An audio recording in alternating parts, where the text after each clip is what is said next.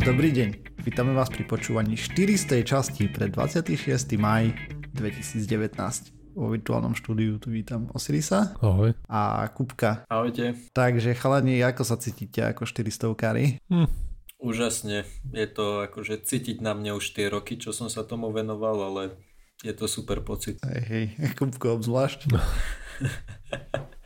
No dobre, nemáme nič mega špeciálne na 400 časť, snáď len toľko, že som prešiel, že koľko sme toho nahrali a bolo to 1 262 855 sekúnd alebo 350 hodín 47 minút a 35 sekúnd alebo necelých 15 dní non-stop počúvania, keby si niekto chcel dať maratón. Mm. Nejakých 14 a nejakej. A okrem toho, čo máme ešte pozitívne k 400 časti, ja aj Joner neprišiel, lebo nahrávame zlý deň, takže Je sorry. to naša, Pozitívne. naša chyba. To je naša chyba. Zlyhali sme No. pri takomto jubileje. Mhm. Je to smutné. Jubileu. Ale- Jubileu? OK. Mhm. Hej, ale popravde nejak oslovať sme nechceli, lebo cieľ je tisíc, takže aspoň Aj pri takomto jubileume.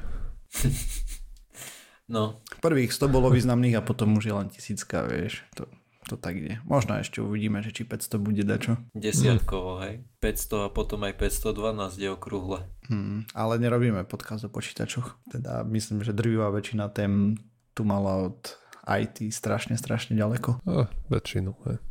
Až na tie, ktoré nemali. Ale tých nebola drvá väčšina. Čo sa vtipné alebo dialo za posledný týždeň v Scientific Amerikane som si čítal článok o Game of Thrones. No, Darmo, je, je, je to fenomén, je to fenomén. Ľudia sú nespokojní samozrejme s poslednou sériou údajne. Nebudeme spojlovať, hej, nebudeme Áno. spojlovať.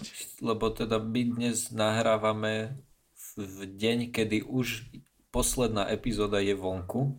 Hej, hej, ale nebudeme spojlovať ani predchádzajúce epizódy, keby náhodou niekto si to chcel pozrieť potom. Ale čo ma zarazilo je, no proste tam rozoberali, hej, proste tých vývoj postav a tak a že ten pôvodný spisovateľ G.R.R. Martin, či ako sa volá, to ťahal nejakým sociologickým tlakom tie postavy, hej, že sa prispôsobovali prostrediu a tak a teraz to chceli narýchlo zbuchať, tak to dali na to tradičné psychologické a také a nejaké náhodné tam super killy a podobné veci a potom prispôsobujeme si silu bytostí, ktoré používame podľa toho, jak treba a takéto. A ty to pozeráš? Mhm. A celkom trefne to popísali. Mňa na tom najviac pobavilo, že proste normálne sa tomu začal venovať nie, niekto tak, čo študuje psychológiu a tieto veci. Lebo to je dobré si pozrieť, že kedy... Lebo ako nevadí ti, keď pozeráš nejaký film a je tam nejaké, vieš, fantázy, dráci, alebo magia, alebo nejaké aj sci-fi, ale mm-hmm. čo ľudí vytrhne z toho je, keď o, proste ten svet nie je vnútorne konzistentný. Presne. A pokiaľ, no ja, ja nepozerám aj ten Game of Thrones, ale to je to, čo som tiež zachytil, že v tých poslednej sérii to prestalo byť, prestalo to ako v rámci toho vybudovaného sveta aj dávať ten zmysel. Ja som videl nejaké Presne. memy, čo nejakého toho dráka tam zostrelia, neviem, s nejakou balistou, tak sa smiali, že ten že to strieľal ten Archer z Avengers, že ho tráfil nejaký brutálny skillshot a potom v ďalšom dieli, ak strieľali, tak už tam bol dofotoshoppovaný ten trooper zo Star Wars, čo netrafil ani stenu pred sebou, že sa im to nepodarilo zopakovať ten výkon. Hej, no, no dobre, takže spoilery by boli. Tak ale ja neviem, nechceli. ale to nie je z poslednej časti, nie? Nie, Nie nie, z je to zo poslednej, staršej časti. ale je to z poslednej série. Ale tiež si Hej. myslím, že akože ktokoľvek, Whatever, kto ako pozri, ja som si na dnes, internete, tak presne, tak akože hen to už musel Tak sa vidieť. tomu asi dnes nevyhol. ráno no, som dobre, si no. zapol proste internet, som pozeral na NG chvíľu nejakam a už som tam videl spoilery z poslednej časti. Za- Tak ale 9gag je super spoilovacie miesto, vieš. Náhodou na Avengers som spoiler Áno, tam nevidel presne. niekoľko týždňov. Až kým Presne tak. Na, na Možno ho len Endgame sa riadne držali. Hej. Nepreskroloval, Hej. fakt na, na Nie, Endgame ja sa na pozeral. Endgame držal. Ja to pozerám vždy, keď mi OK. loaduje zápas do Heroesov. A fakt, niekoľko, 2-3 týždne tam nebol žiaden spoiler. Ako v tým... A ja som bol prekvapený. Hej. No dobre. Ale za to, za to Game of Thrones fakt deň po epizóde mimov a mimov. Hej. Ináč, Hej. Čo deň po epizóde, ešte v ten istý deň hm, dokonca.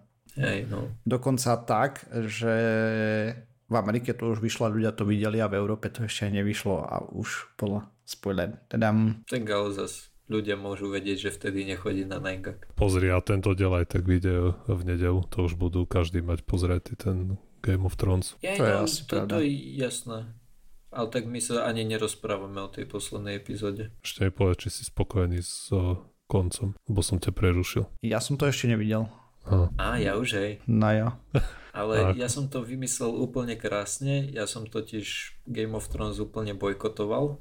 Aha. A videl som vlastne iba 2,5 epizódy. Videl som z tejto poslednej série dve, ep- no len z tejto poslednej epizódy som videl jednu zo začiatku, jednu tak akože polovicu ku koncu a túto poslednú. Takže pre mňa seriál za 100 bodov, akože tie epizódy sa mi páčili. A nemáš výhrady ani proti koncu, hej? Presne tak, Tak akože lebo mne ne, sa žiadnu páčil. konzistenciu mu nenarušili, vieš. Áno, presne, videl- presne toto. Žiadna konzistencia vôbec mi nevadilo, že, že niekto zostreloval. Dokonca tú epizódu som nevidel, takže vôbec Aha. mi to netrážili. Paráda. Fanúšik ako hrom. tak, tak. No a samozrejme, že tam nezabudli ešte spomenúť, že nejaká petícia sa spisovala, že majú prerobiť celú poslednú sériu, lebo Aj. až tak sa to ľuďom nepísalo. Áno, A áno. v dobe, keď som to pozeral, to bolo asi pred pár dňami, už ani neviem, dajme tomu, že nejakého 15. alebo 17. mája a odhadom typujem, mala cez 400 tisíc podpisov tá petícia. Ja, A nepozeral som ju teraz, lebo to len tak mi napadlo, že o tom trošku porozprávam. pokiaľ viem, už by mala mať cez milión. A ja som to dnes No. niekde videl, že už milión Tak. ľudí uvajnuje, no, na rieka. Hej, takže, takže to tak. Dobre, poďme sa pozrieť na nejaké ozaj také skeptické témy naše. Ja si idem Lebo- zapáliť svetlo. Prosím? Že Nie, som ja si musel zapáliť zasvietiť. svetlo, hej. No, Hej, že hej. by si sa mi videl. to začína stmievať. Som Dobre. nechápal, že či ideš na fajčiarskú pauzu a Hej, čo to také bolo, že idem si zapáliť. Cigarety berú len hlupáci. Mm, Alebo to závislí ľudia. pozdravujeme všetkých fajčiacich posluchačov pseudokastu. Ja si, ja môžem mať, uh, môžem mudrovať. Ja som bývalý fajčiar, takže mám morálne uh, ne, právo, morál high OK. ground. Áno. Morálne nadradený. Presne tak. A, OK, a myslím, že otváram dnes a, svojou témičkou. Fungel nová, a teda keď vyjde podcast už bude stará, ale vynimočne som si vybral nejakú, ktorú, o ktorej nemusím začínať tým, že pred dvoma mesiacmi niečo sa stalo. Od dnes, teda od 20. maja, platí nová definícia jedného kilogramu. O tom sme tu už v minulosti hovorili o tých problémoch niektorých mm-hmm. jednotiek tej sústavy SI, že neboli zadefinované nejak exaktne, a čo malo samozrejme príčinu v tom, že keď sa to rozvíjalo tie štandardizované jednotky, tak nemali tí ľudia dostatočne presné merania, hej. nemali možnosti merania a vďaka ktorým by to mohli nejak presne zadefinovať. Potreba to štandardizovať bola samozrejme kvôli obchodu, hej. aby sa nestalo, že ja neviem, dve počkaj, teraz musím No, ja vymyslieť neviem, musíš povedať Teraz prečo. musím- Presne, musím vymyslieť o, jednotku, kt- ktorá pasuje ku dve. O, dve stopy o, Ale dve, dve kila by ti sedeli. remeňa. Hej, aby proste dve stopy nejakého opasku, keď si ho Mhm. človek kúpi na Slovensku, aby to nebolo o pol metra viac ako dve stopy niekde v Norsku, hej. Dajme tomu sú veľkí ľudia s veľkými nohami. Takže toto sa všetko začalo štandardizovať, a vrátane a jednotiek a váhy. A kilo teda bol, alebo ešte doteraz je, niekoľko valcov. O hmotnosti 1 kg z definície. A tie valce sú zložené z 10% platiny, 10% iridia a zaviedli ich niekedy koncom 19.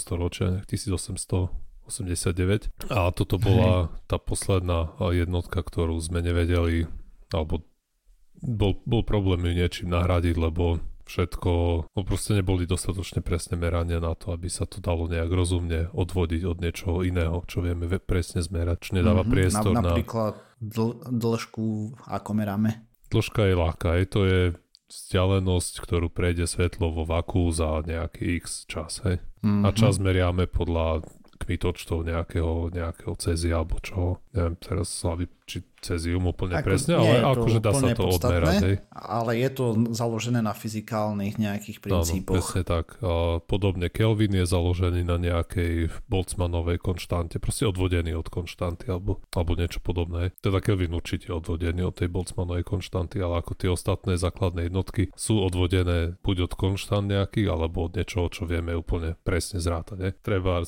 myslím, amperie, proste sa spočítajú elektróny, ktoré prejdú nejakým prierezom vodiča za nejaký čas a ktoré nedávajú priestor na nejakú ambivalenciu. No a kilo bolo samozrejme problematické, lebo fyzický objekt, niekoľko problémov, ktoré vyplývajú z toho, že je to fyzický objekt, čiže dá sa treba zjesť.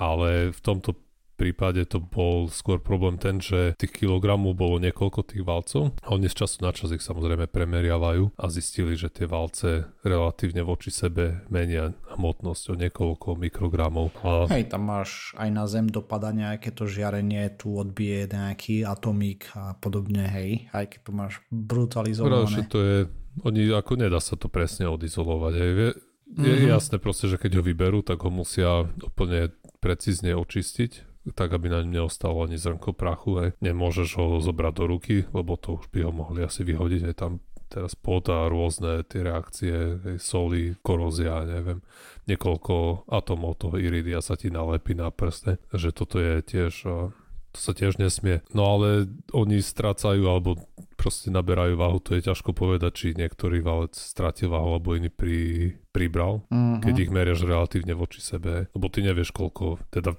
nevieš, koľko by mali mať správne, takže nevieš, či nejaké čiastočky odbilo, hej, to žiarenie, alebo či tam pribudlo nejaké. Lebo oni napríklad, to som čítal v nejakom článku, že a, trebárs môže ortuť z nejakých teplomerov sa tam dostať na to, čo tam majú okolo, aby udržali tie podmienky. Hej. Aj keď o, to im príde trochu, ale tak čo, čo ja viem, hej, proste tam niekoľko atomov hrá rolu aj v týchto precíznych meraniach. No, ale to samozrejme pre normálneho človeka to je jedno. Aj keď chceš kúpiť kilo tehly, tak či ten tých pár mikrogramov redole, to ti môže byť ukradnuté. Ale... Nie je úplne, lebo čo sa robí? V prípade tehal? Ty... No dobre, preženiem to teraz extrémne, hej.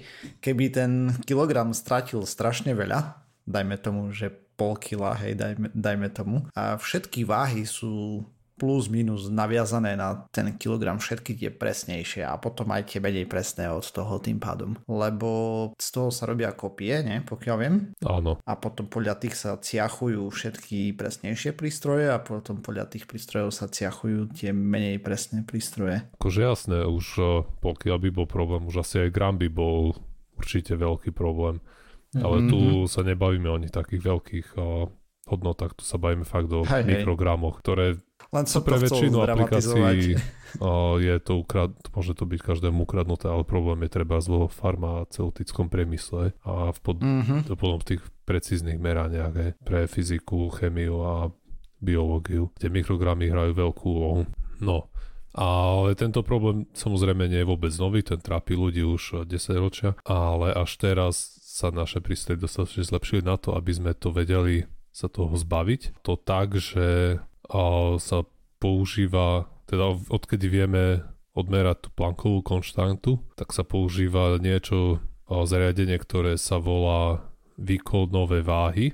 V angličtine je to Kibble Balance. A je to zariadenie, ktoré práve tú plankovú konštantu vie odmerať s veľmi veľkou presnosťou. A funguje to tak, že sa tam odohraje nejaká magia a podľa toho vedia odmerať hmotnosť predmetu. Planková konštanta je akože najmenšia možná hmotnosť, alebo... A, Planková konštanta má rozmer, je to hybnosť, a, ale ono to, a, to meranie, ktoré robia oni, a, tam vstupuje do a, rovnice, máš tam nejaké dva rovnobežné vodiče. Dobre som to povedal? Dobre, áno, áno. áno. Výborne. A, dva rovnobežné vodiče, ktorými prechádza prúd, tá, tá pôsobí proste vzniká nejaká sila, ktorá môže pôsobiť proti gravitačnej sile a držia drží nejaké závažie a tam sa odmeria, koľko, aký prúd je potrebný na udržanie toho závažia a ešte tam do hry vstupí jeden fyzikálny jav a to je pohyb vodiča v magnetickom poli, ktorý indukuje napätie a, a ak odmeriame indukované napätie pri pohybe toho istého vodiča v tom istom magnetickom poli, nemusíme poznať vlastnosti magnetického poľa a vodiča a z napätia a prúdu vieme určiť hmotnosť závažia. A ne, okay. Proste nerozumiem tomu, preto som a sa vrátim k tomu, že sa tam odohraje nejaká magia. Mm-hmm. A vlastne týmto spôsobom uh, sa eliminovala potreba mať tam ten uh, fyzikálny valček. Hoci kto si bude vedieť, no ok, hoci kto asi ne, ale... Hoci kto. teoreti- ako hoci aké laboratórium alebo farmaceutická firma treba si Lepšie bude vedieť... vybavené laboratórium si bude vedieť bez problémov, hej. S nejakými zvyšnými prostriedkami na účte si bude vedieť zostrojiť tieto výkonové váhy a budú môcť mať vlastnú, hej, to, nejaký referenčný bod. Lebo teraz presne ako si hovoril, a musia to, to kilo komplikovane kopírovať, hej, vážiť a potom sa to niekde musí odviesť a a na základe toho Hej. sa potom kalibrujú ďalšie váhy. Ono sa to ciachuje, potom pravidelne kontroluje a tak. Proste kopec peňazí. A samozrejme z toho potom vyplýva miliarda iných problémov, lebo kilo je na niektoré aplikácie je tu málo a na iné zase veľa. Je. No. Čo, čo, čo zrobíš, keď chceš nakalibrovať váhu, ktorá bude vážiť, ja neviem, tanky. Hej. Už, už máš problém. Kilo, Ako to, kilo hore dole tam asi je to tam je to jedno, hej, ale pod takisto druhým smerom je to rovnaký problém, čo keď chceš robiť mhm. farmaceutické mm-hmm. váhy, ktoré budú vážiť mikrogramy. Hej. hej alebo ešte menej nebodaj. Keď máš tam kus platiny a iridia, tak uh, je to problém rozdeliť na milión rovnakých čiastočiek. No a práve toto uh, sa podarilo aj, alebo no snad No určite sa to podarilo eliminovať. Hej, takže o tom sa už hovorilo dávnejšie a mm-hmm. je to kopec vtipných príbehov okolo toho. Hej, tak Amerika napríklad tiež používa kilo ako tam v základe proste, keď ešte to nechytia do rúk e, obyčajní ľudia na ulici, tak je americká metrická. Amerika metrická teda. Aj oni prijali nejaké tam, neviem, jak sa to volá. Akože sa zaviazali k tomu, že budú používať tie metrické jednotky, ale nejak sa nerozúpali mm-hmm. to proste pretlačiť do medzi plebs, ale ako firmy a vo výskume všade sa používajú samozrejme metrické jednotky. Hej, no ja len ľutujem tých obyčajných ľudí, lebo potom hmm. chceš pracovať v nejakých takýchto vyšších oblastiach ako technických alebo podobne a musí sa učiť dvoje miery. A hlavne tie konverzie celé zle. Tie sú dosť šialené. Ešte Libra je na tom celkom fajn ale všetky ostatné sú dosť. No tak dĺžky napríklad v Amerike, hej, proste stopy, palce, lakte, dobre žene, neviem, míle, jardy, jej. Yard je približne meter, ale ináč všetky ostatné sú proste ustrelené, to je hrozné. Mm. Ináč uh, Osiris, mm-hmm. neviem, či zle počúvam, ale mám taký pocit, že si nepovedal, že ako nakoniec ustanovili, že čo je ten kilogram, že ako to, ako to zo, na to základe čoho, čoho to, to viem, ale momentálne teraz, hej, že, že keď e, dĺžku spravili na základe toho, že koľko prejde svetlo vo vaku, takže že ako že čo je ten kilogram teraz, že ako je teraz definovaný, aká je tá nová definícia. Ne, neviem, že či som prespal tú časť, ale mám taký pocit, že sme to nespomenuli. Lebo som to asi nepovedal ani. Ha. To, lebo ma práve zaujímalo, že, že a, ako to teda ano, na novo definovali, že na základe čoho. Lebo hovorí sa, že... Takže že... takto, planková konštanta Áno, je nejaké divoké číslo. Áno, a tá je nejako naviazaná na energiu fotónu a, nejakú, a jeho frekvenciu. Tom pomocou nejakého vyvážovacieho zariadenia, ktoré sa volá Kibble. No to je tá, tá výkonová váha. Áno, tak sa meria tam ten magnetický prúd a a tým pádom máš meranie. A ok, čiže len, že bola odvodená z plánku. Lebo to, to, to, že bola z toho odvodená som pochopil, len som nevedel, že akože čo povedali, že sa to bude merať, keď akože tá to bude... sila, ktorú namerajú, bude určitá, hej? Akože keď ano. dosiahne nejaké číslo. OK. Tak aj dĺžka, hej, ono už my sme mali koľko je meter, hej, a teraz je meter jedna lomené nejaké obrovské číslo 2,9 bla bla bla bla sekundy áno, času, áno. za ktoré teda, no to je dĺžka, za ktorú preletí svetlo, hej, vo váku za 1 lomené 290 alebo ja neviem koľko tisíc a tuto okay. to máš tiež takto podobne, len je to ten odpor magnetický. A je to v zásade, vieš, asi nemá nejaký veľký zmysel vedieť, ako presne je definovaný kilograme. Hey, Podobne hey. ako, vieš, ne, netreba mm-hmm. ti vedieť, koľkokrát musí kmitnúť cezium za sekundu. Hej, aby hey, to bola jasné. sekunda. Lenže, kebyže spravia takú vec, že by ten kilogram vážil menej, tak by sme konečne mohli povedať, že a zlacnie chleba a zlacnil by. Teda minimálne na, na, kilo chleba by zlacnilo. Áno.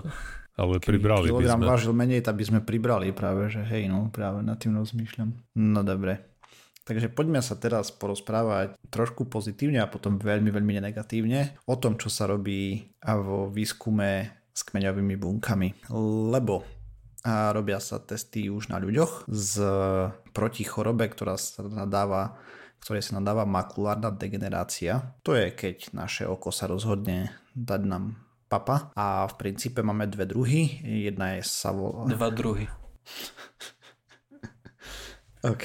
A v princípe Sorry. máme dva druhy, suchú a vlhkú. Takže suchá degenerácia je spôsobená atrofiou pigmentového epitelu, čo je vlastne to tkanivo tam na voku, ktorého hlavnou funkciou je transport kyslíku k fotoreceptorom. A ako postupne atrofuje, tak postupne tie receptory chcípajú a potom zhoršuje sa zrak a táto forma suchej postihuje 90% tých ľudí, ktorí dostanú tú degeneráciu makulárnu a 12 až 21% z pacientov postihnutých suchom má závažnú stratu zraku. Potom existuje ešte druhý druh, ktorý pos- a čo ten zvyšok? plus minus bez problémov, alebo s, s úplne drobnými problémami, alebo závisí. Čiže môže ti to atrofovať, ale nemusíš si to ani všimnúť u väčšiny a, ľudí? Asi si môžeš dojde k tomu, ako to vyzerá. si nejakú postupnú degradáciu, ale nebude to dram- také dramatické. Nebude to také dramatické. Ono, ľudia, ktorí chodia k očnému, čo vlastne by mali plus minus každý den zamestnanec má raz za pár rokov povinnú prehliadku a toto tam stále kontrolujú, to tam myslím, že svietia oh, oh. do oka, či... Ja som bol pred týždňom a nikto mi to nekontroloval. Si nebol u očnej? Nie, vôbec. OK, tak to je zaujímavé, keďže typ dokonca pracuje s zobrazovacími zariadeniami, tak to je myslím, že ako povinné vyšetrenie tam. No práve, tak neposlali ma tam. Dobre, ne, nebudem to komentovať. Aha, Ale každý raz čas je to mal... iné pri vstupnej a pri tej periodickej. A viem, že oni to tu v Česku nejak aj menili podľa toho, že či... Dobre. Počkaj, tak to ešte, poviem takto. Ešte chvíľku. Atrofia pre ľudí, ktorí doteraz nevedeli ako ja, je zníženie funkcie a následne zmenšenie bunky. Áno. Ktoré, ktoré, lebo ja som doteraz nevedel, tak som našiel wiki definíciu. nie, to môže byť aj, aj. A epitel je forma tkaniva taká špecifická. Proste keď chodíš do fitka a veľa cvičíš, tak nastane, alebo navodíš si hypertrofiu svalov, hej, že ti narastú veľké svaly a naopak, keby si len ležal v posteli, tak ti atrofujú. Presne. No, takže tých 90% pacientov s makulárnou degeneráciou má suchú formu a zvyšných 10% má tú mokrú, ktorá je závažnejšia. Predstavuje to vlastne nejaké prerastanie tých novovytvorených ciev cez sietnicu sa tam deje, potom to nejako presakuje, krváca do sietnice, pod sietnicu to krváca, sietnica proste opuchne a prípadne dojde aj k jej odlúčeniu alebo odlupnutiu. Má to rýchly až dramatický priebeh. Je to najčastejšia príčina straty zraku u pacientov 55. rokom života. Všeobecne je pomerne vysoké percento ľudí, ktorí dostanú tú degeneráciu makulárnu, jednu alebo druhú a tam sa to pohybuje niekde až okolo 85% starých ľudí, proste 75 až 85%, keď som to dobre pozeral. Rizikové faktory sú tam hlavne vek, genetika, pohlavie, ženy to majú oveľa častejšie ako muži, teda štatisticky významná je tam významný rozdiel, nepoviem, že oveľa častejšie, len je to proste viditeľné. Fajčenie, zlá životospráva a kardio, kardiovaskulárne ochorenia. Problém s tou degeneráciou je, že je iba veľmi obmedzená alebo teda vlastne neexistujúca liečba. Rieši sa to tak, že človek chodí na tie pravidelné kontroly k očnému, kde mu to tam kontrolujú že či sa mu nerobia škvrny a podobne na oku. A keď sa to včasne diagnostikuje, tak potom je snaha o zastavenie postupu ochorenia aj jedného aj druhého, čo sa podarí dokonca u väčšiny pacientov, avšak návrat zraku aktuálne nie je možný. Ak to človek zanedba, proste nebude vidieť vôbec. Začiatok choroby vyzerá tak, že človek vidí síve tieň alebo žlté škvrny v centre videnia, keď sa pozera. Zvyčajne periférne videnie zvykne byť eh, stále neporušené. No a potom to postupne sa zhoršuje, zhoršuje, až potom človek nevidí nič. No, že som ne, niekde nečítal, že proste vieš, lebo ako, ako vieme, keď pozeráš sa niekde, tak oko nie je kamera. Ja, mozog mm-hmm. si veľa domýšľa toho, čo nevidí. Hej. Treba keď už len to, ako si myslíme, že zaostrujú, máme zaostrený celý svet, tak samozrejme to nie je pravda, lebo to je opticky nemožné. Ako fyzicky ostro vidíme len na úplne maličkú plochu. Som niekde čítal, že to je keď natiahneš pred seba ruku a dvihneš palec, tak je to asi plocha toho palca, hej, že to je to, čo máme zaostrené, zvyšok si mozog domýšľa, hej. Máme slepú škvrnu v oku, ale nevidíme, hej, tam proste čierny bod. A niekde som čítal, že pri nejakom ochorení, ako ti postupne tiež odchádza tá tie svetlocitlivé bunky, tak v začiatku si to vôbec neuvedomíš, lebo mozog, vieš, si tam domýšľa tie, uh-huh. Tie časti, ktoré nevidí. Ale potom náhle hej, sa prekročí to kritické množstvo a už si to nevie domyslieť. A už je to v ťahu celé. Hej.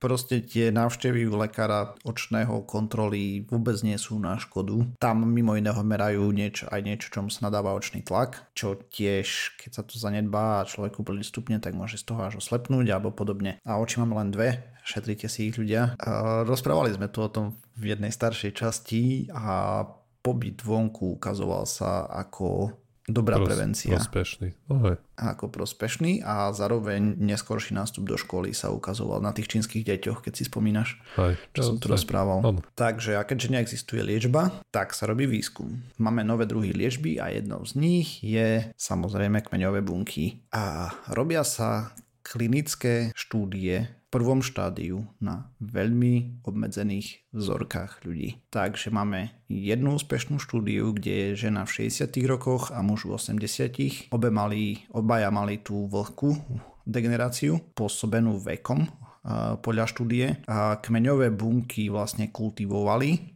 vytvorili nový pigmentový epitel, pre nich, to dali na nejakú náplasť, vložili to pod retinu v oku. Operácie trvali hodinku až dve, potom nasledovala lokálna imunosupresia, monitoring 12 mesiacov a u oboch výrazné zlepšenie zraku z neschopnosti čítať do stavu, keď s normálnymi okuliarmi na čítanie boli schopní prečítať 60 až 80 slov za minútu. Ako samozrejme, že to nebolo bez dioptrií alebo čo, ale proste úspešná štúdia. Podotýkam dvaja pacienti. Hej. V Japonsku mali jedného pacienta, teda takto pôvodne mali dvoch kandidátov po milión kontrolách, včetne kompletnej sekvencie vygenerovaného tkaniva, tiež e, aby sme e, boli pri tom, že tiež to bolo s kmeňovými bunkami. A tak u druhého pacienta, ktorému nepreviedli operáciu, tam videli nejaké mutácie, ktoré sa im úplne nepozdávali na troch bazách a proste povedali, že radšej nie. A u toho, u ktorého bolo 100% všetko v poriadku,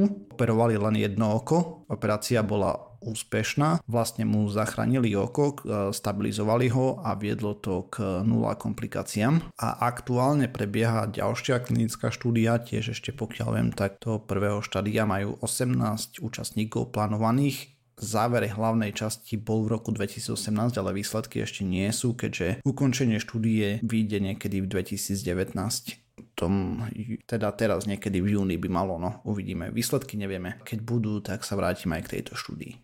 Takže takto to robia profesionáli. Liečba vyzerá, že je pomerne náročná, lebo treba operovať, hej, proste musíš dať na správne miesto tu ten nový epitel a to tkanivo a proste není to žiadna zabavka, ale... Ale je tu naozaj taký problém, ako až hovorím si, že keď ti vedia neviem, upraviť ako... zrák a ja neviem, podľa, dať, to až dať taký problém, ale je to... na oko, mi nepríde ako, vieš, nejak brutálne náročný zákrok. No dobre, není to v štýle, že prídem, dám ti kvapky a ideš domov, hej. No, ako, no jasne. Tak to, v tomto to, to duchu nie, som myslel, že je to, je náročné. to operácia ze všim všudy, hej.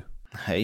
A tiež keď ideš na, keď ideš na operáciu laserom, tak je to vlastne asi je to menej invazívne, ako keď no, určite. sa musia Určite, dostať hej, nerežú ti oko, vieš. No. Hej, ale to som len ako hovoril, že ako je tá technika aj je Áno, dostatočne nie je to precízna, operácia no. mozgu, hej. Hej, hej. No, avšak, čo sa udialo? Rôznych magazínoch vyšiel, vyšli prípady o tom, ako so, s kmeňovými bunkami narábajú šarlatáni. Keďže sme tu už párkrát o kmeňových bunkách rozprávali a sme rozprávali, že na toto dôjde, že máš kliniky po svete, ktoré ponúkajú bohviaké blbosti. Dajme tomu, že nič nerobia tie lieky, že u tých kmeňových buniek naozaj môže dovesť k tomu, že to nedopadne dobre. To nehovorili sme aj špeciálne o tom, že niek nejakej ženskej pichali do oka kmeňové bunky a potom oslepla kvôli tomu. Hej, to sme tu už mali do čerta.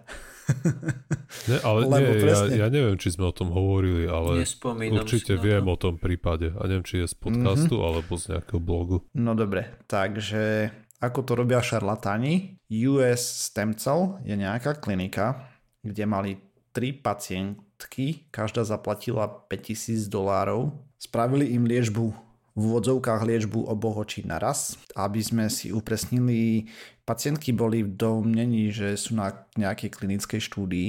Klinická štúdia na experimentálnu liečbu zvyčajne pacientovi platí za to, že proste podstupuje riziko, lebo boli prípady, keď to nedopadlo dobre s takýmito vecami. Zvyčajne sa operuje alebo teda robí experiment len na horšom oku, tak ako v tom prípade Japonsku, hej, nie že obe naraz a, a tak. No proste samé nono a zároveň neposkytli im žiadne informácie o rizikách tým pacientkám a spravili to, že im odsali tuk liposukciou. Z toho údajne spravili kmeňové bunky, nepotvrdené. To museli robiť tie, o, jak sa volajú, nepluripotent, alebo možno, ale tie proste najlepšie. Hej.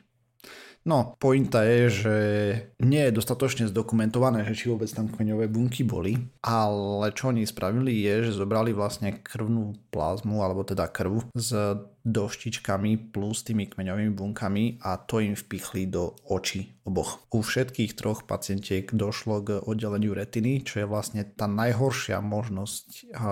Retina, počúvaj, to je čo?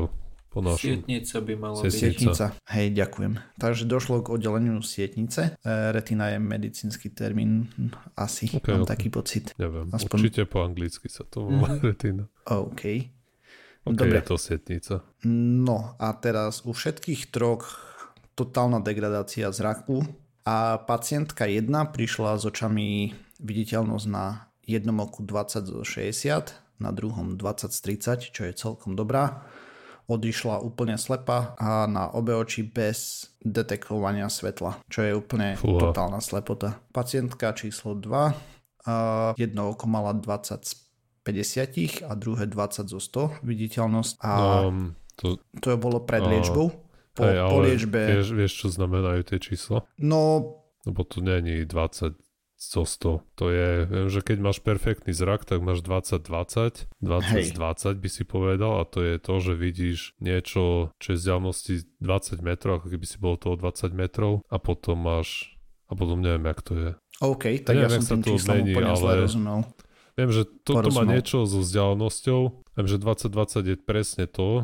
A potom tie ďalšie je, že, že musíš ísť k objektu, čo je vzdialený 60 metrov na 20 metrov, aby si to videl dostatočne dobre. Ja neviem. Ako tiež to, to, je, to je nejaký americký hotentocký systém. Ja to tiež tomu veľmi nerozumiem. To som si vždy hovoril, prečo nemôžu proste napísať dioptrie, aké ten človek potrebuje. No dobre, takže to, tie čísla, vlastne 20 z 20 je 100% zrak. Keď sa Áno. človek pozerá na tabuľu, ktorá sa volá Snellova, a to, to je to štandardne definované číslo, to je vlastne človek má riadky, prvý riadok najvyšší je 20 z 200, a druhý riadok potom je Aha. 20 zo 100, tretí je 20 zo 70, vidíš, štvrtý je 20 z 50, tretí 20 40, šiestý 20 30. To je to, čo vidíš bez okuliarov, hej, a potom Aha, aha. 7 20 z 25 a najlepší, akože optimálny zrak je 20 z 20, vidíš? Aha, okay. To je americká optimologická niečo.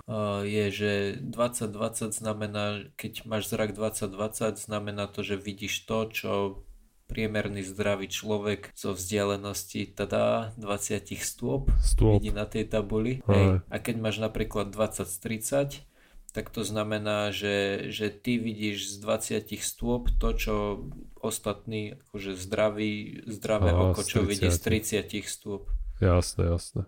Že No tento odstôp proste. Takže tá druhá pacientka mala teda 20 z 50, hej, mm-hmm. jedno oko a 20 zo 100 druhé. To znamená, že videla z tej štandardnej vzdialenosti, z ktorej to merajú, len to najväčšie písmeno.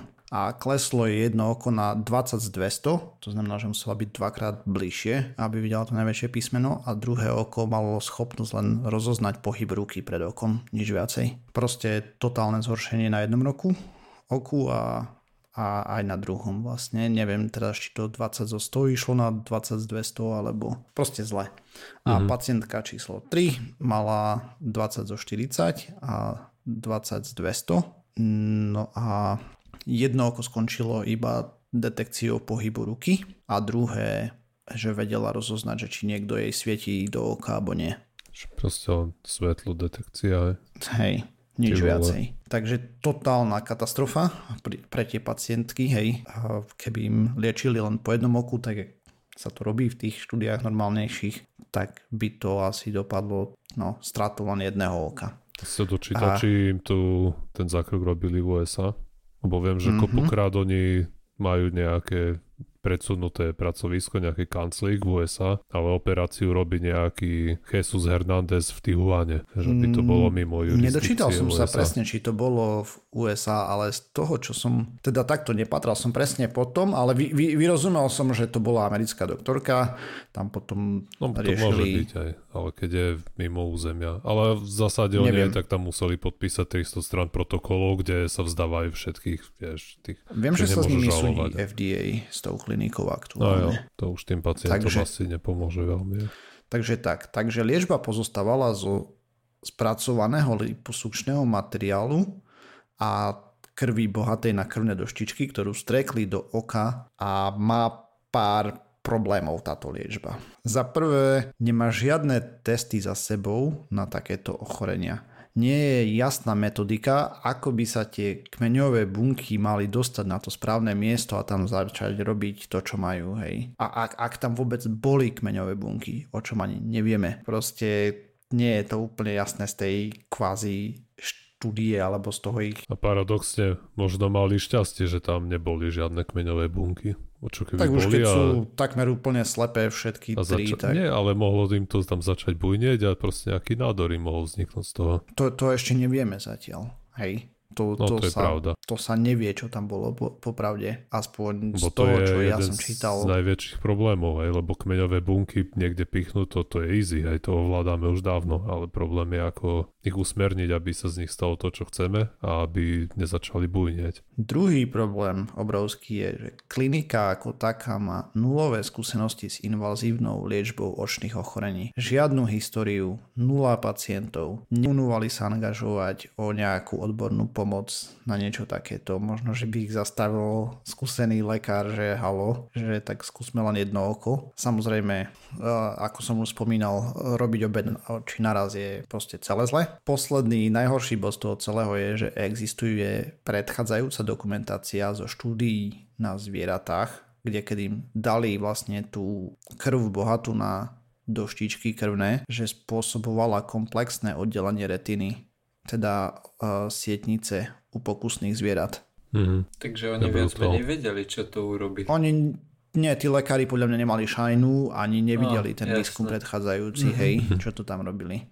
Proste máš seriózny výskum, ktorý má výsledky a potom máš šarlatánov, ktorí sa vezú na hype, alebo teda, vieš, Ten si prečíta Hej, clickbait na Facebooku a urobí z toho liečbu. Tak toto skončí, keď operujú ľudia, ktorí si myslia, že keď ťa kusne radioaktívny pavúk, dokáže striekať pavučinu z rúk. Mm.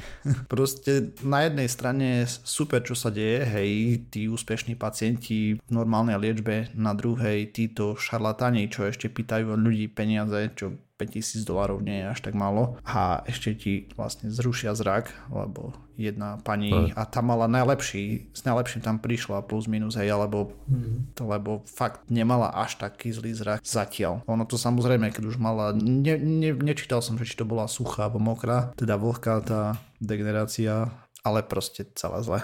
Tam je vidieť, hej, že proste keď tí lekári normálne, tak oni najprv vypestovali tkanivo, ktoré tam ide z tých kmeňových buniek, aby ešte aj napriek tomu, že to bolo z ich kmeňových buniek aj všetko, tak robili imunosup imunosupresiu. A tí jední, čo to tam testovali pre istotu, aby to telo neodmietlo. A títo sú proste... Ešte si hovoril, že robili sekvenciu, nie toho genómu. Aby... Hej, no to presne. Japonci, tí, tí druhí, to neviem, kto bol presne, čo mali tých dvoch starých, tam som sa nedočítal k tomu, že to robili, takže... Hm. Ale mali vypestované zdravé tkanivo, vieš, ktoré videli, no tak aspoň to. A toto je proste čistý babang, čo oni tam robili. Ak prejde aj tá štúdia teraz, čo už je veľká v úvodzovkách, aj po 18 ľudí prvých, ešte sa uvidí, keď vyjdú výsledky, že či ozaj až 18 ich bolo, alebo koľko sa prihlásilo a tak. No tak možno niektorí museli aj vylúčiť. Mm-hmm. To je... No však jasné. A ako úspešné bude a tak ďalej, či to bude nadejná liečba pre ľudí s tou makulárnou degeneráciou. Vyzerá, že hej, podľa tých prvých výsledkov ešte sa udia, aké rizika budú, či sa to oplatí a tak. Hej. Ale mm. títo šalatáni proste nepomáhajú tomu ani trošku. Takže tak. Našiel som si opäť z knižky, čo, čo čítam, tak uh, som našiel zase zaujímavú, také zaujímavý fenomén. Zase môžete hádať. Mm. Aha, máme vynikajúce skóre. No ja viem. A, a niečo mi hovorí, že dnes si ho nevylepšíte. Úryvok z pesničky znie oh Do you believe in life after life? aspoň myslím, že, že to je správny text. Mala by to spievať Cher, myslím. Paťa, Cher to mm-hmm. spieva? Áno, ale originálny text je Love After Love. Aha, ok. Tak bohužiaľ. Priateľka tvrdí, že originál text je, že Do you believe in love after love? Čiže nie life after life. Pieva no, to Cher. Všetci sme sa niečo naučili. OK, takže toto si budem vedieť asi typnúť a to bude o duchoch sa budeme baviť, alebo... Uh, sú to zážitky blízke smrti. Huh. Uh, okay. Keď som sa pozeral do archívu, tak uh, Osiris má zaujímavý blog na túto tému. Áno. Ale no niečo v tom zmysle, že, že si bol behať a, a zastavilo sa ti srdce. mm, Samozrejme, vylúčiť sa to nedá. Už si na ty vole, vôbec si na to nespomínam. Ako niečo sa mi mári, ale... Myslím, že, že počkať, pozriem sa, názov blogu je, myslím, že áno, ako som umrel. Okay. To, to, to je názov blogu. Aha. Určite tam nie je žiadna nadsázka ani preháňanie. Hej. Normálne, true story, pravdivý hey, príbeh. Hey. Áno, áno. November 27, 2012, ok. Tak čo si, 7 rokov. A teda, zážitky blízke smrti, alebo near death experience, sú to zážitky, ktoré ľudia prežívajú, keď sú blízko smrti, alebo stáva sa aj napríklad, keď sú v uh, celkovej anestéze. Mm-hmm. Ale k tomu sa dostaneme nes- neskôr. Môžeme začať tým, že v roku 1975 doktor Raymond Moody publikoval knihu, ktorá sa volá Life After Life, alebo teda Život po živote. Tam zadokumentoval asi 150 takýchto príkladov, keď e, ľudia sa, sa ocitli na hranici života a smrti alebo života a, a iného sveta. A patrí medzi tieto zážitky napríklad to, že máte pocit, že sa vznášate alebo môžete vidieť svoje telo z iného uhla, môžete vidieť uh,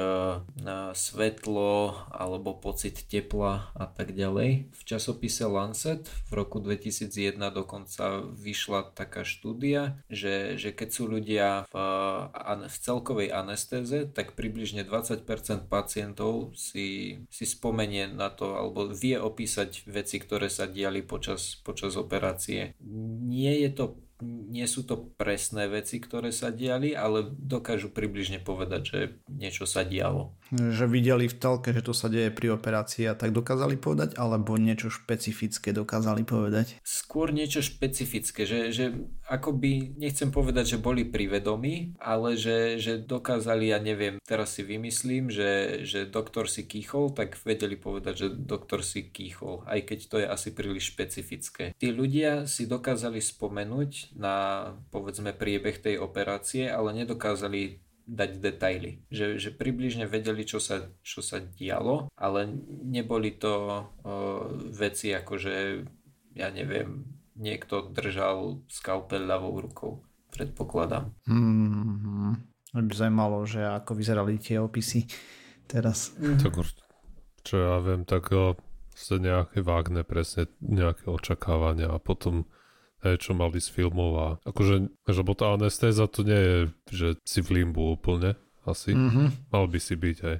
Ale niečo proste tak tam nie... presiakne zvonka, hej. Treba môžeš, môžu hlásiť, že počuli pípať nejakú mašinku, hej, alebo ja neviem. Mm-hmm. Nejaké také vágne veci. Ako neviem, ako to je v tomto špecifickom prípade, ale som si dosť istý, že väčšinou, keď niekto robí také štúdie, tak to robia aj formou dotazníku, väčšinou z pravidla a tam nejak tých pacientov navádzajú a dopasujú odpovede. Že keď nebolo úplne presné, tak tam dá fajočku, že áno, že no, tak viac menej sa trafile, k tomu budeme veriť. A vždy, keď sa to robí nejako, no, no, no kľudne pokračuj. tá, ja len toľko to, že, že dokázali si niečo vybaviť, ale malo, mali zlé detaily, ale teda to bola anestéza. Uh, vráťme sa... Ty vieš, ako to je? To je ako keď uh, horoskop dopasovávaš na seba. Uh-huh. No, trochu asi áno.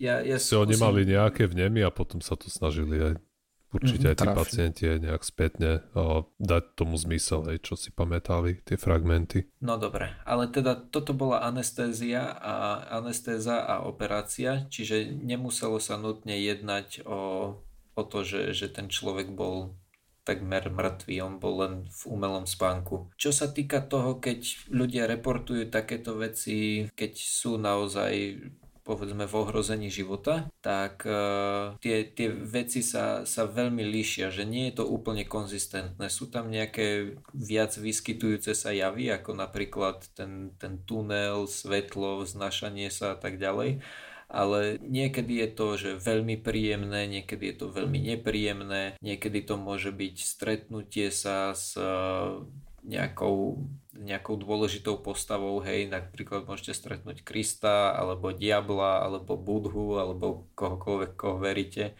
Prípadne, napríklad, to by som asi ja stretol.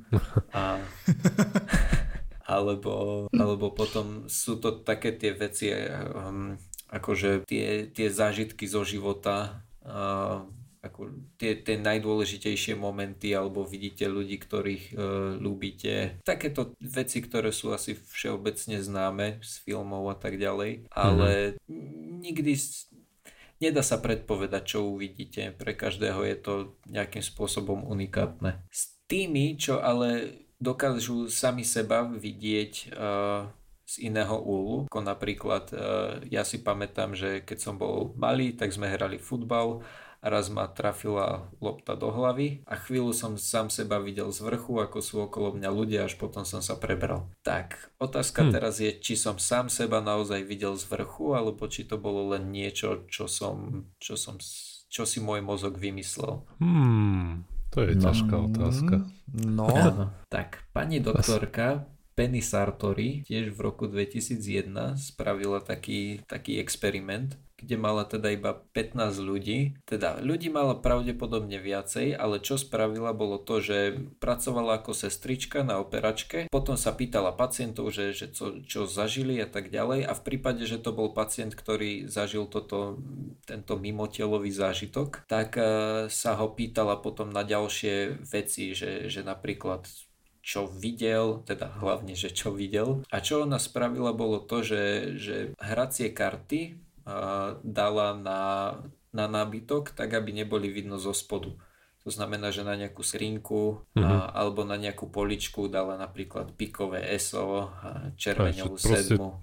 Ak by sa človek vznášal pri strope, tak by ich videl, ale nie keď je proste dole v miestnosti. Presne tak. A nikto ani len nezavadil slovom o, o žiadnych kartách, ani po, po otázke proste nevedel ani čo sú to za karty a nikto ani o kartách nevedel. Hm. Takže asi toľko k tomu, že či som sa ja videl, keď ma trafila lopta. No a potom teda nastáva otázka, že, že OK, tak asi vieme povedať, že, že asi sa človek nevznáša vtedy nad sebou, že asi je to len vyplod mozgu, ale že, že čo sa pri tom deje, alebo že prečo to nastáva. A tak tiež vedci zistili, že takéto, takéto stavy nastávajú pri tom, keď má človek málo kyslíka respektíve vysoký obsah e, oxidu uhličitého v mozgu. Napríklad pri ľuďoch, ktorí dostali e,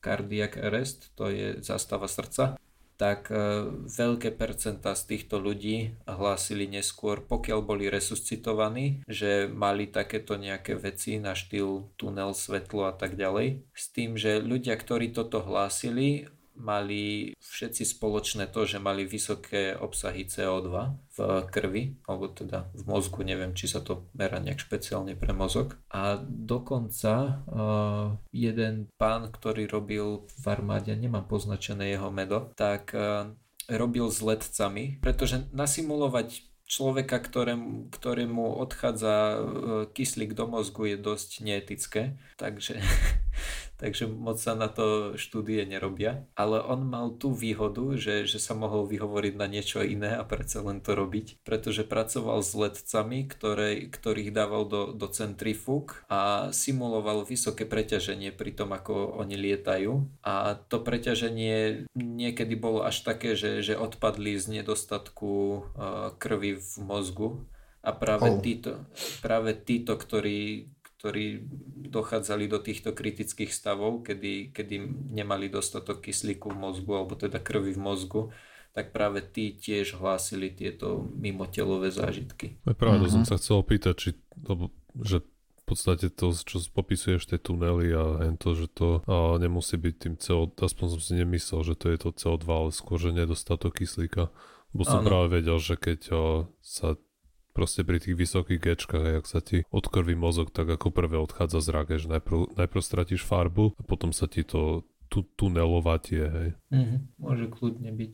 Ešte bolo zaujímavé a, taká skôr filozofická otázka, že keď ľudia hlásia, že, že teraz som sa dostal na druhý svet, hej, že chvíľu som tam bol na návšteve, že, že či to nutne musí byť návšteva druhého sveta, alebo či to môže byť uh, vysvetliteľné nejak pozemsky, vedecky, teda použitie okamovej britvy nám hovorí, že, že ak, lebo takto, to, že tieto veci sa stávajú letcom, keď im odkrvujeme mozog, ešte nie je dôkaz toho, že to nemôže byť aj pri tom, keď umieram a, a vidím druhý svet. Len môžeme použiť ako okamovú britvu, ktorá hovorí, že teda asi bude pravdivejšie to, čo je pravdepodobnejšie, alebo teda pravdepodobne bude pravda to, pričom musíme vymyslieť viacej nových úsudkov o, o doteraz známom svete. Hm. Eh? O, no proste tá Pričom nemusíme vymyslieť, ne? Nemusíme, alebo musíme vymyslieť Áno. menej. Hej, Áno. tak. Ja sa rád zamotávam, keď rozprávam. Ale tak to nie je predsa žiadna novinka, je, že sa to že si to mozog len vymýšľa, lebo to vieme, že mozog si vymýšľa kopu lojovín aj sám. Už pamäť, aká je deravá vnímanie, hej, zráka. No zaostrovanie napríklad. Je to vymyselník. Proste no. mozog len vykonštruováva realitu z nejakých externých vplyvov a veľakrát tam tá vykonštruovaná časť je oveľa asi väčšia, než, mm, než je nejaký proste objem tých skutočných mm. vplyvov z fyzikálneho sveta. A zvlášť, keď niekomu urobíš anestéziu, čo je v podstate človeka zabíjaš tak, aby proste ho chceš tak, čím viac zabiť, aby to ešte prežil. Aj. A v takom stave proste nie je sa čomu diviť, že v tom mozgu sa dejú hociaké zvláštne veci a máš zvláštne spomienky, zvláštne pocity a ako hneď to tam dávať, že dotyk so smrťou to je, ale ako jasné, je treba to preskúmať. Dobre. A tým už asi budeme končiť. Zas sme nestihli Avengerov. Stihli sme Game of Thrones. Hej, trošku. Veľmi z lietadla. Dobre, takže sme sa dopracovali na záver podcastu číslo 400.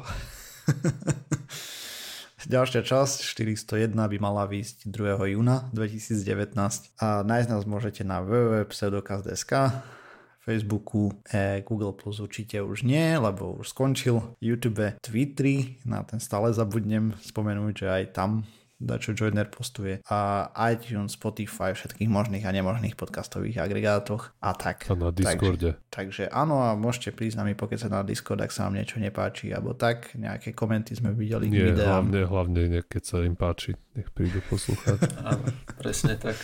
A aj ty môžu, samozrejme. Dobre, čaute. Čau. Ahojte.